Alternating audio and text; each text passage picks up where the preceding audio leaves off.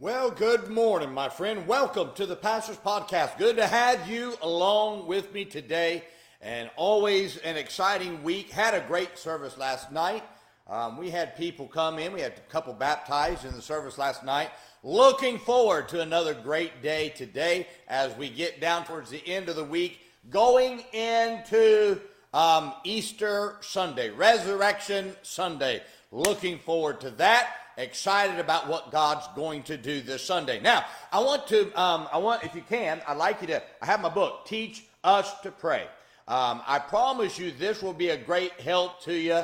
There are several things in here. Um, here here's just some of the things that I have written down about preparing yourself to pray. Um, I, I, I give it a list of things. I said, get rid of obstacles. And I talk about writing down a list of requests and realize whose presence you're about to enter and, and consider the consequences of your prayer. Just 12 different list um, things to do in this book and how to prepare yourself to pray before you go in so that you're going into it with the right mindset. This book will be a great help to you. I'd encourage you now, you can get an introductory offer, 30% off by going to the bookstore. And I have it um, listed intro 30 off is the is the discount. And um, you'll enjoy this book. I'd encourage you, if you can, to get it. It'll be a great, great help to you if you will do that. Well, today, want to talk about um, um, the God that has can do it again. In 1 Samuel 17, verse 37, the scripture says, David said, Moreover, the Lord that delivered me out of the paw of the lion and out of the paw of the bear, he will deliver me out of the hand of this Philistine. And Saul said unto David, Go, and the Lord be with thee. The confidence that David had in his God was not unfounded. When David faced Goliath, he was not afraid of what he faced because God helped him in the past.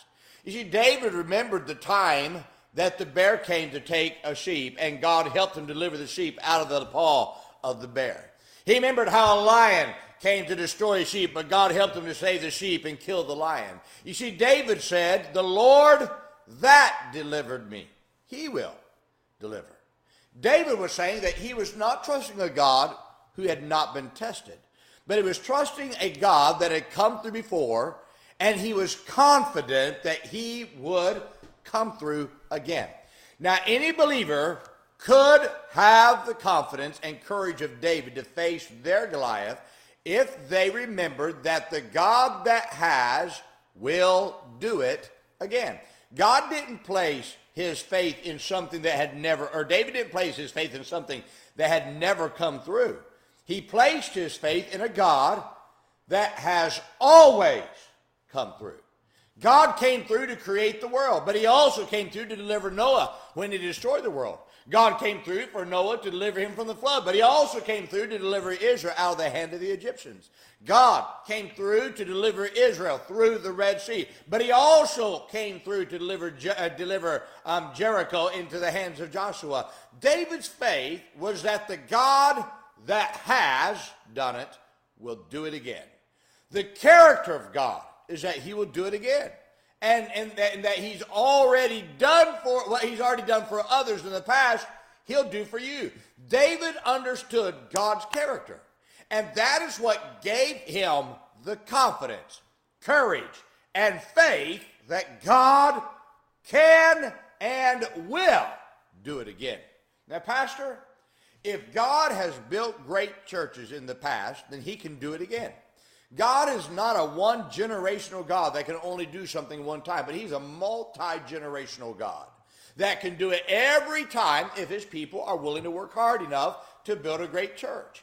If you stop listening to the naysayers who have no faith, you could see that God has done it in the past and He will do it again if we will attempt it by faith. Listen to me. Stop these these idiots, and that's what they are. And I don't know any other way to say it. I know some say, "Oh, you ought not say it," but that's what they are. These idiots say, "Well, we live in the Laodicean age." That was a church. Hello, read your Bible. Um, those are seven churches. Um, America wasn't around during that time, so why are we putting America into this uh, this this age thing? I've got news for you. This was the churches in Asia at the time. Those same churches, now Turkey is there, and Turkey's a Muslim country. It's not that it was Laodicean in age that these churches just stopped doing right. Listen to me. The God that has can do it again. Preacher, stop listening to the negative of yesterday and realize that God can do it again. Having the courage, confidence, and faith that God can build a great church again is not difficult to have when you realize the character of God never changes. Believer, the God that has helped other people through trials in the past will do it again for you if you trust Him. The God that delivered Job from trials will deliver you eh, um, through your trial if you trust Him.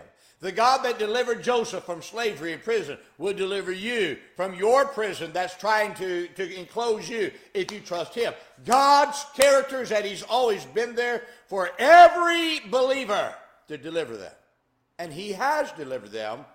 And listen to me, and he will deliver you if you trust him. Christian, the God that's revived nations can do it again if we determine to take our nation back for God. This is not the first time that dark days have prevailed in a nation. Um, but God's not worried about the evil that runs rampant through society. God has sent revival in the past, and He knows He's very capable of doing it again. The eyes of the Lord run to and fro throughout the whole world to show Himself strong on the behalf of them whose heart is perfect towards Him. That was not just to one generation, that was to every person. God revived Nineveh in the last hour, and He can revive America. He can revive your nation wherever you are if you trust Him and you do what He commands to do to bring revival. No matter what you face, always remember the God that has will do it again. So trust him and attempt something for, uh, for him and realize God can and will do something for you if you'll just say, you know what?